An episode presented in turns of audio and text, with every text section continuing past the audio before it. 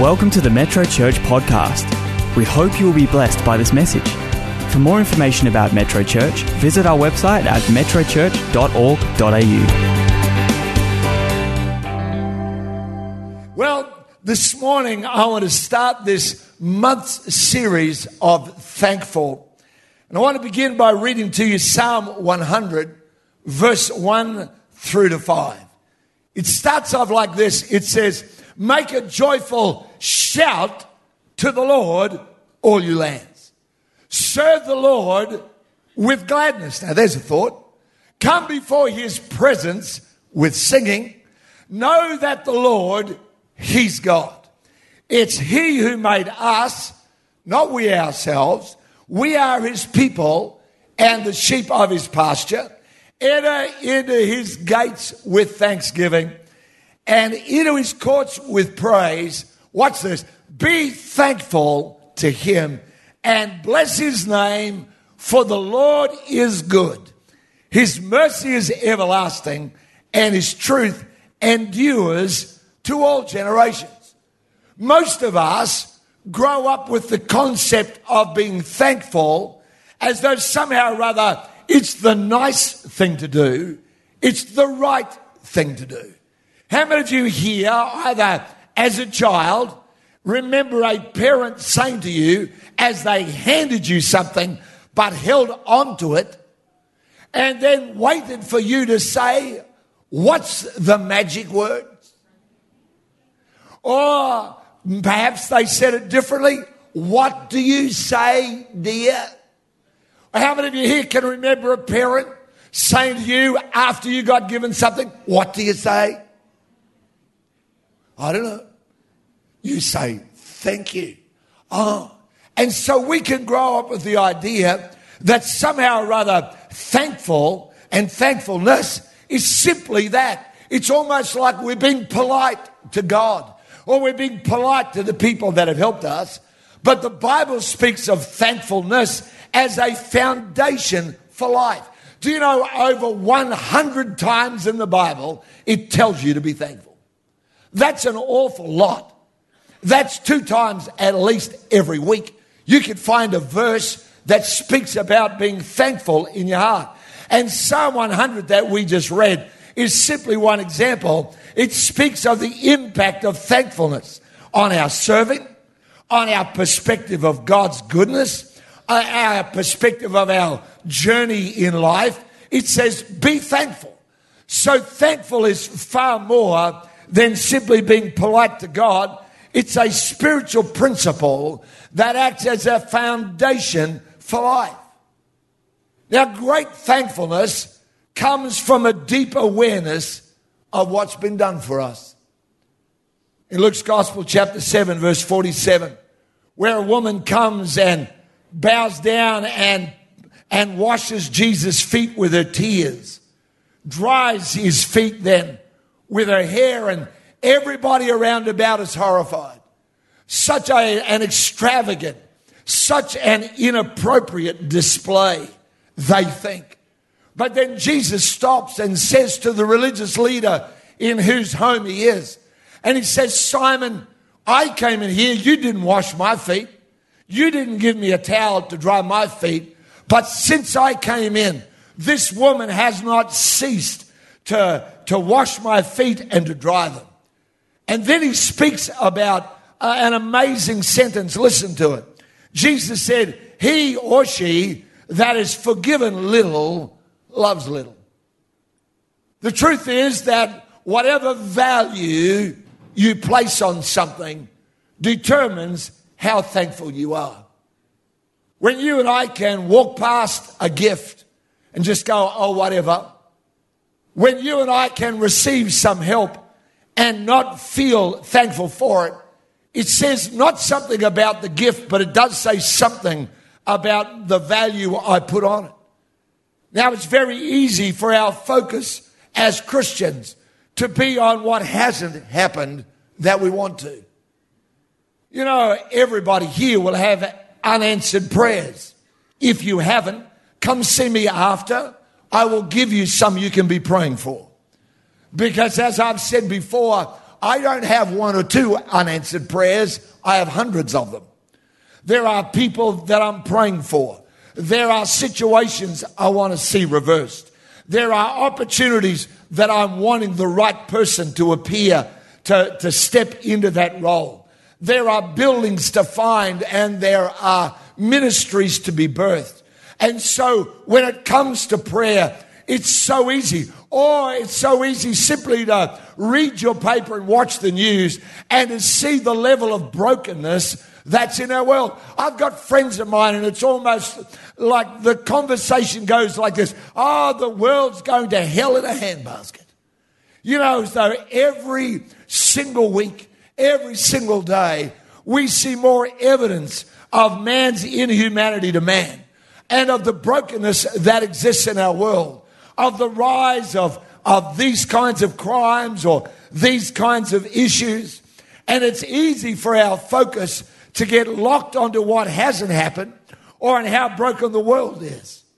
But this morning, for a minute, can I ask you, can I implore you to bring your mind out of that space, out of your business and the struggle that maybe you're having or the success you're having, out of your family and the children maybe you're concerned about, or the grandkids or the parents, out of the things of your own health or out of your own needs, can I ask you for a minute to pull your attention away from that? And can I remind you that there once was a man on a cross? He paid the price for your sin and mine so that I could escape its tyranny. He went to hell so that you and I didn't have to go there. He became sin so I could become free of sin. I am so glad this morning. I am so excited, so blessed, so moved by the realization that I have a Savior. See, Christianity is not a self help club. It's not even a we Help Others Club. We are not a not for profit. We are not some kind of gathering of like minded people that happen to believe. But we are people that have personally, we are people that have at some point in time, we have encountered the Savior who hung on the cross. We know the reality of his death there for us when we had nothing to recommend us, when there was nothing we had done to deserve it. But there was a man who, who was cruelly crucified. He went there of his own volition. He went there saying, I'm going to save this world from its sin. And so this man who hung there at that moment in time that divides all of human history. That man who hung there is the Savior of the world. We have nothing else to bring the world in which we live. We can bring our good intentions. We can bring our effort. We can bring our finance, our resources. We can bring the love that may be in our heart, but it'll never be enough without the, the bringing of the Savior. I want to say so clearly to you this morning that this church and thousands and hundreds of thousands of churches like it, we celebrate the Savior who died for all of us. Everything we are, everything you'd see, everything you would congratulate us for, everything you'd applaud, everything you would, you would say well done to us for, we would say to you, turn with us, look at the cross, because that's who and that's why we do everything we do. Because of him. The person aware of this sacrifice will have little trouble making the small sacrifices asked of them. The person who knows what they're saved from will have little difficulty accepting the call to be a part of what they're saved for. I said to the staff this week, so often my experience has been that we come to Christ and we embrace the Savior, we get saved. It's an old fashioned word, but it means you get saved. It means that your life changes. It means that the direction you were going down changes towards going up. In exactly the same way that if you were drowning out in the ocean and the lifesaver came and saved you, everything about your life and the potential future changes at that moment. Why? Not because of you. They don't ask you, are you a good person? When did you last give to the poor? When did you last do a good deed? Are you wanted for any crime? Is there anything you shouldn't have done? They simply go out. Why? because they are there to save. And I want to tell you this morning the Savior who hung on the cross is still going out amongst Perth amongst Mandurah, amongst Newman, amongst Western Australia and this nation and around the world. He's looking to seek and to save that which is lost. Why? Because He's a Savior. That's why. That's who He is. That's what He does. We aren't trying to push religion on anyone. We aren't trying to convince. This is not an intellectual debate. This is not where we prove historically where we get our apologetics manual out and begin to demonstrate. I read only in the paper again this week that they found physical evidence of the reality of Goliath. Who knew? Apparently, somebody did. Think about this a minute. God knows where all the answers are hidden that man is still looking for. And so, this is not what that's about purely and simply. We have nothing to offer, but it is enough to say if you will come to the Savior, you'll be saved. If you will surrender your life to the one who hung on the cross for you, your life will be changed and your life will be better and your life will certainly grow and your life will certainly be blessed and your life will certainly show your joy, your happiness, your peace. But see, that's, it's more than that. It's that God wanted you. God went looking for you when you were too busy to look for Him. He went looking for you. God, the Savior, hanging on a cross. 1 John chapter 4 and verse 19 says this We love Him because He first loved us. The truth is that my goodness is a very shallow pool easily exhausted by others' demands. Ain't that the truth? Come on, be honest with me this morning. Anybody here ever got exasperated with someone you were trying to help? Come on, lift the hand up. Be honest in the house of God. That's every hand in the building, I'm sure. Huh? You've had somebody you're just trying to bless and they just, you know, they're so, you just want to, you say, Lord, can I just lay hands on them?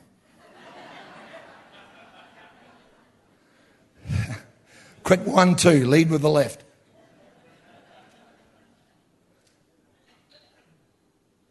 I don't know about anybody else here. I, I don't feel like my goodness is what qualifies me to lead. Truth is, my goodness is a shallow pool, but His grace has no limits. My patience, my compassion are quickly used up, but His riches are unsearchable, Ephesians says.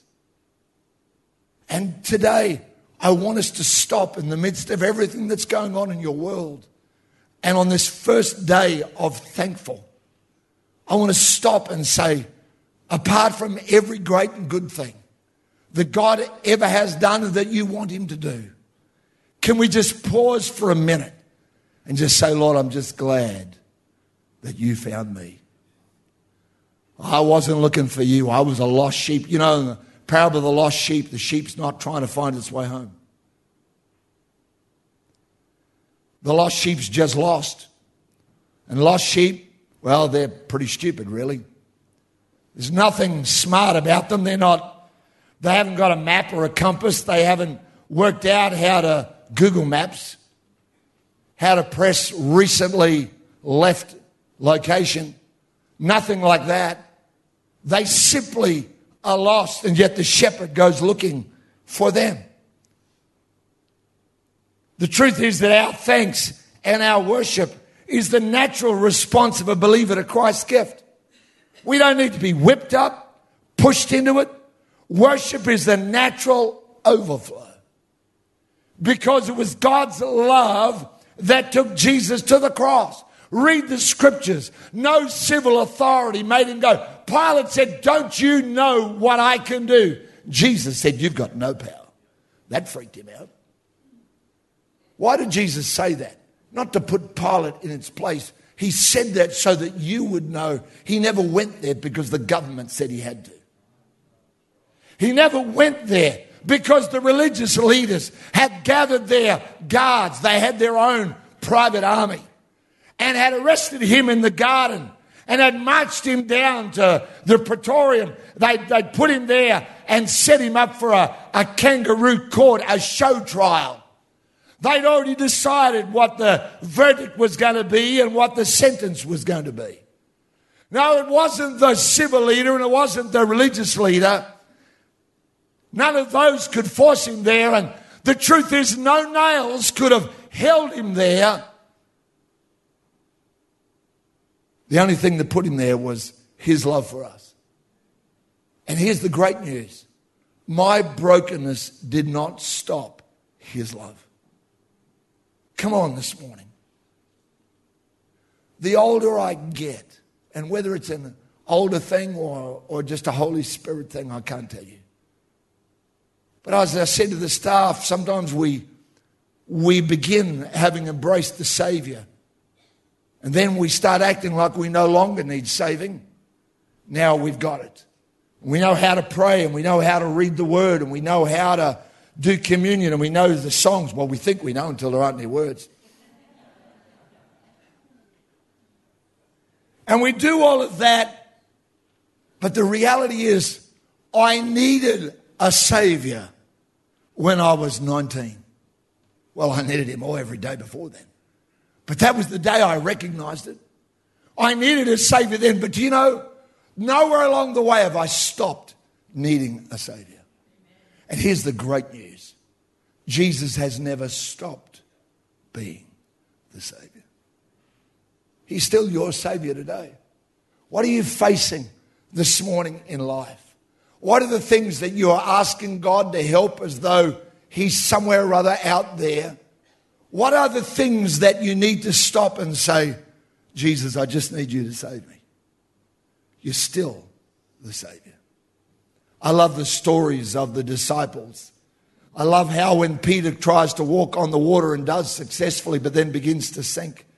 I love the fact that it says that immediately Jesus stretched forth his hand and took him. Jesus wasn't running all the way ahead. He wasn't standing off to the side, arms folded, watching. But rather, Jesus, Jesus was right there, right beside him in his walk in difficulty in his walk of impossibility. The Savior was there. Can I say to you this morning, the Savior is with you. Come on. He's with you today in your impossibility. The Savior is there. He, you know, don't think, well, if only I could do this and if I promise God this and if I tell, you don't need any of that because there's a Savior who saves and He's right there and He'll be right there beside you. My brokenness did not prevent His love. It was my brokenness that prompted His love for my life and for yours. What a powerful thing. Ephesians chapter 1, let me read it to you out of the message version of the Bible. It says it like this. It's got such a beautiful poetry and energy about, listen, that's why when I heard of the solid trust you have in the Master Jesus and your outpouring of love to all the Christians, Watch how many times in this passage thanks will come up. I couldn't stop thanking God for you. Every time I prayed, I'd think of you and give thanks. I want to be a Christian like that. I want to be a Christian. Every time somebody thinks about me, they go, Thank God for him. Thank God. Amen. But I do more than thank. I ask, ask the God of our Master Jesus Christ, the God of glory, to make you intelligent and discerning in knowing Him personally. Your eyes focused and clear so you can see exactly what He's calling you to do. Grasp the, what's this? The immense um, the immensity of this glorious way of life he has for Christians. Oh, the utter extravagance of his work in us who trust him. Endless energy, boundless strength. All this energy issues from Christ. God raised him from death, set him on a throne in deep heaven in charge of running the universe. Everything from galaxies to governments, no name and no power exempt from his rule. And not just for the time being, but forever. He's in charge of it all. He has the final word on everything. At the center of all this, Christ rules the church. The church, you see, is not peripheral to the world. The world is peripheral to the church. The church is Christ's body in which he speaks and acts, by which he fills everything with his presence. What an amazing, what an amazing salvation. What an incredible gift God has given you. I've said it so many times over the years of this church. I've said to you that your worst day as a believer is better than your best day as a non believer. That there's something.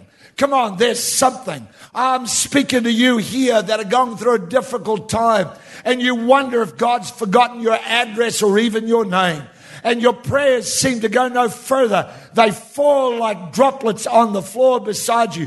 You're not sure that the heavenly phone call setter is receiving anything from you. You feel like nothing. You come to church and maybe are not aware of the presence of God. But can I say to you this morning that the gift of salvation that God has put into your life is so immense and so glorious that every difficulty you will ever encounter, every obstacle you will ever face, every mountain you'll have to climb, and every valley you'll ever go through will simply pale in comparison to the day when we stand before Jesus and go, So that's what it was all about. That's what. But you know what? I don't want to die and go, Oh, heck, I could have. I don't want to get to heaven and go, oh, heck, if I'd known this. That's why Paul says, you know, I'm doing more than thanking God for you. He says, I'm asking God that He'll reveal Christ personally to you. Amen. Uh, I'm, I'm, sure I'm not the only one here. I just think, it, oh, for weeks and months now, uh, I've been thinking about the Savior who saves. I've been thinking about I got saved. I thank God I was 19. I got saved. It's a long while ago. But can I tell you, I got saved last week. And I got saved the week before and the week before, not because I went forward in a church, not because I lifted my hand or I prayed a prayer. I did that when I was 19, and He said, I'll never leave you and I'll never forsake you. But the Savior who saves is still saving. Come on. He wants to save you. I know somebody said to you, Oh, look, you may as well give up. I know they said that there's no answer for where you are. And nobody, and you know, and the best counselor wouldn't be able to fix that. I know they've told you all that. But can I ask you this morning to say there's a Savior who saves? Can I ask you this morning to lift up your eyes and remember that there was a cross where a man who never had to go there went there with you on his mind because he said, as he prayed in the garden, he said, I'm not praying just for these that are in front.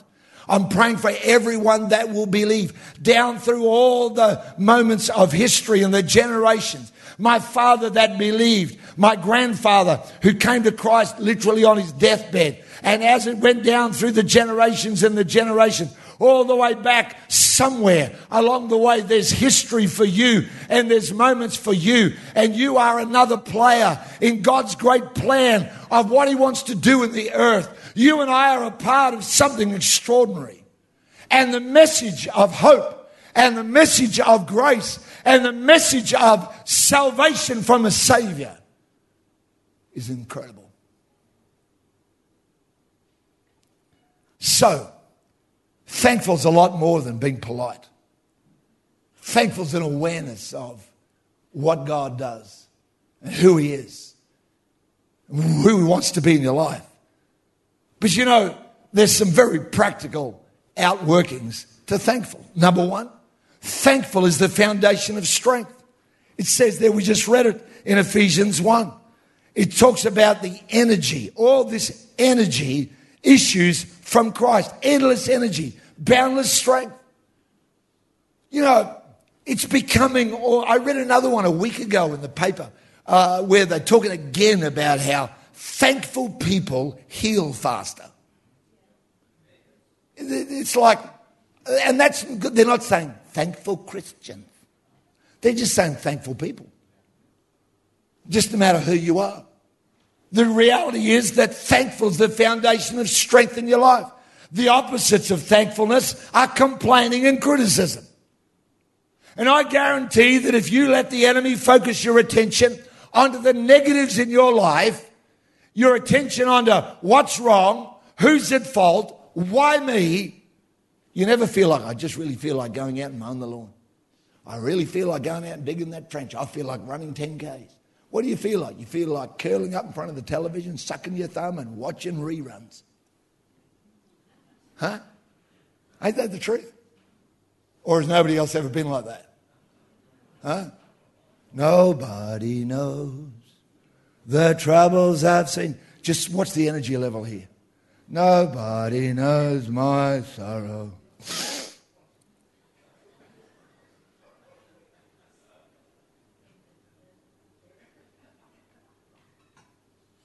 All you want to do is just go, oh, God, let me out of there.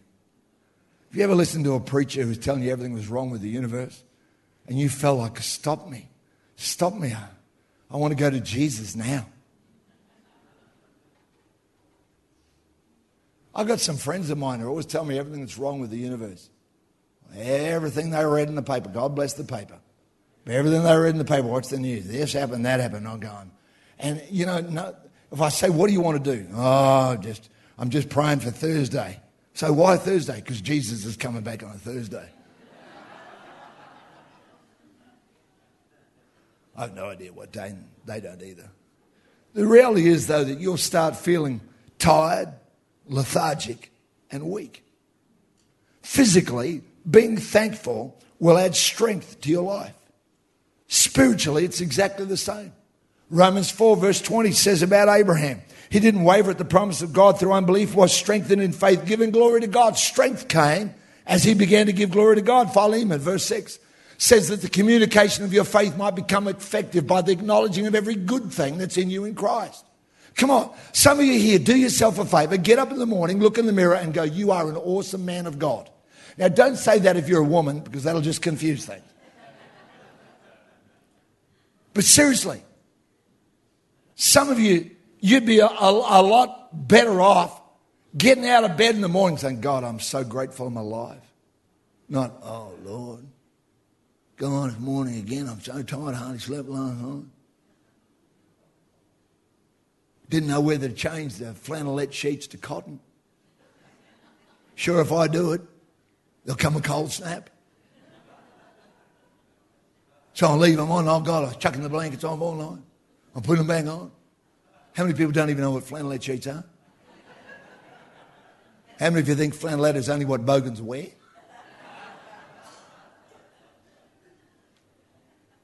Get out of bed like that and says, Oh God, you know, like all those sayings.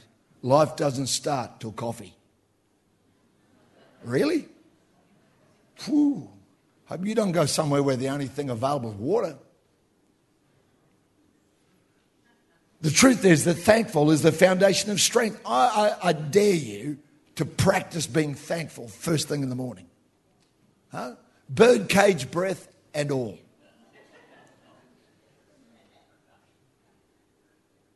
Oh, what a beautiful morning. Shut up. It's like those people who say, Have a good day. Don't tell me what kind of day to have.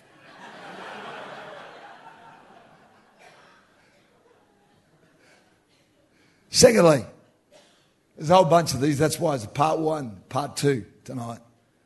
Thankful is the foundation for hope.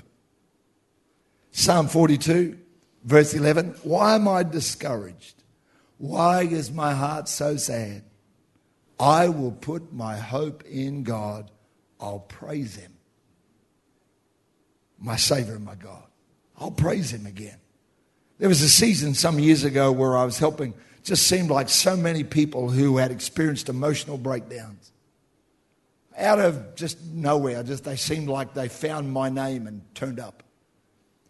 And, and I'd love to tell you that I've got vast training in the social sciences and in mental health, but I don't. But I've read a really good mental health book.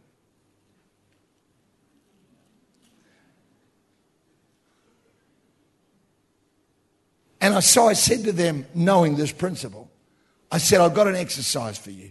Every night before you go to sleep, last thing to do, I want you to put your head on the pillow. That's how you go to sleep. Put your head on the pillow, and I want you to thank God in your mind for three things that happened that day. Find three things that went well. Three, they don't have to be great things. You won lotto, you know, you got given a new car. And not three things that never went wrong. My house didn't burn down. Just find three things. I got that phone call. You know, I had a good lunch. Doesn't matter what it is. And I said, and then the last thing you do is find something to look forward to tomorrow. And I always tell them, I don't care if it's something silly. I'm going to go and have a gelato. Mango. The mangoes that have been sent to me will probably arrive tomorrow. That's something great to look for. Amen. Mangoes are coming back into the supermarkets. That's a blessing. Have something to look forward to. You know, I was amazed years and years later to read in a book about helping people exactly what I'd been saying for years and they're going, this is a method that helps people get out of a deep, dark hole that they've been in. And I ask them to do that, and obviously they don't feel like it.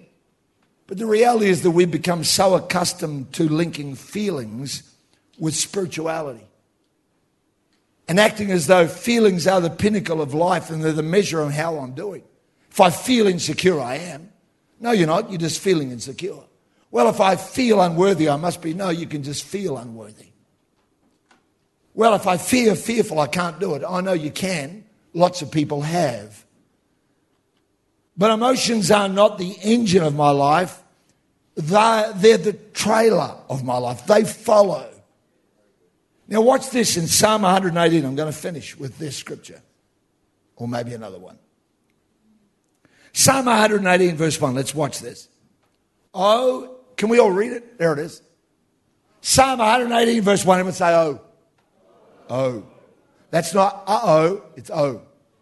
Oh, give thanks to the Lord for his good, for his mercy endures forever. Show me where in that verse, hold it up there, show me where in that verse it says, when you feel moved, when the Spirit leads, when the anointing Woo!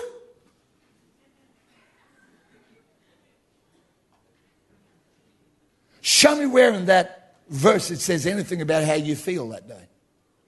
It doesn't say, when you're on the mountaintop, oh, give thanks with a grateful heart. Give thanks. Can you play that on the flute, Alan? To the Holy One. Give thanks. Michael Parker, can you play that on the keys? You'd give it a go. I haven't got time. See, nowhere in that scripture does it say anything about how you feel. It just says give. This is $20. I'm not emotionally attached to this $20. I got it in change today when I bought a coffee and a skinny chai for my wife on the way to church. I know I'm just that kind of guy, really. Did you say thank you?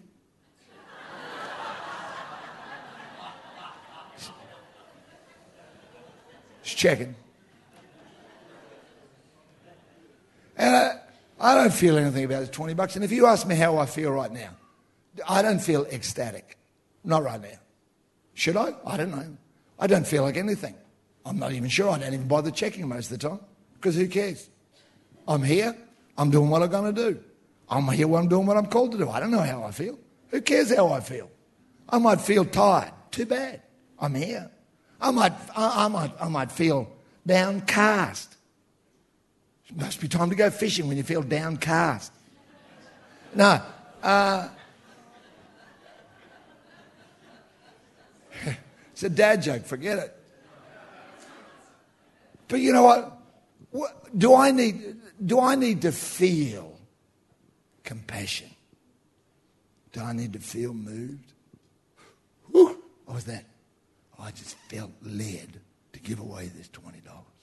How many people are feeling something right now? Huh?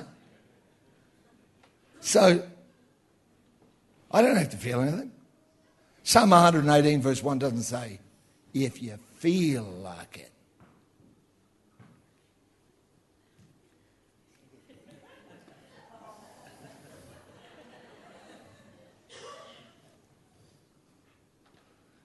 Three stripes life. Uh-uh. I have no idea what that means. I don't feel anything about it. I'm just, I've just got it, really. I just got it. The accountant put her hand up for the 20 bucks. She's not an accountant, she's an auditor. She knows the value of. And even though I see, I look at it I go, her and her husband are auditors and they're wealthy, terribly wealthy. Probably plan to buy a Rolls Royce next week. I don't know. Or maybe, maybe they've just got a V-dub Beetle and it's just clunking its way. I have no idea. Doesn't matter. See, I can just go, there go. No, no, no, brother. You didn't stick your hand up. You don't get it. You asked her to do it. Did you? You cheapskate. There you are. That's for you. Don't give him any of it. You just take it out and spend all you want. Now, I still don't feel anything about it. I just gave away 20 bucks. I don't feel anything. Who, who, who would like to come back to the service tonight? who wants to pray for inflation to hit? Will there be a 50 in tonight's service? I might be there. Come, team. See, the reality is that we've been taught so much that it's about how you feel. Hebrews 13, verse 15 says this it says, offer the sacrifice of praise. Just do it. Give thanks regardless. Make a habit. Make a habit of giving thanks in your life. I want to challenge you in this first Sunday, in this first service about being thankful. I want to challenge you to start making a habit of it. Not just to the people around about you, though they'll probably be glad if you do, but towards God. God, I'm grateful for that. Thank you for that. So often, all we bring to God is our shopping list of everything we want. Rather than saying, God, I just want to start by saying thank you. There was a Savior, and He hung on the cross, and He did it before you deserved it. He did it despite the fact you'll never deserve it, but He did it for you anyway. That's where our worship comes from. Come on, let's stand together in Jesus' name.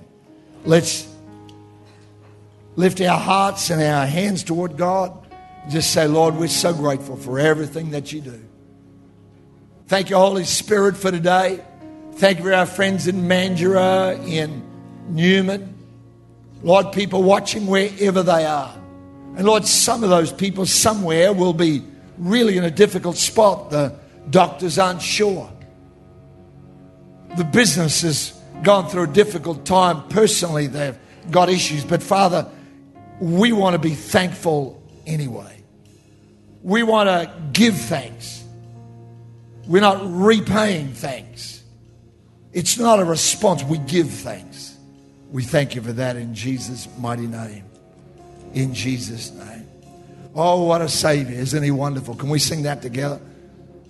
Is that, uh, I'm, not, I'm not sure what we've been playing, or, but I want to sing that. Oh, what a Savior. Isn't He wonderful? Can we just pause a minute? We got time for this. Pause a minute where you are. If you are not a Christian, you can become one. Becoming a Christian doesn't require filling out a form to join the church. It's not a church roll that you need to put your name to. It's the sacrifice of Jesus that you need to put your name to. You need to say, Jesus, include me. Here in this place, so many ways people are doing that many services, we ask people just to lift their hand and we pray for them right where they are. Other times we can say, go visit the yes table. So many people profoundly encountering Christ through the yes text. I'll talk about that in a minute. Let's sing the other song. Come on, worship Him with me this morning. Here we go.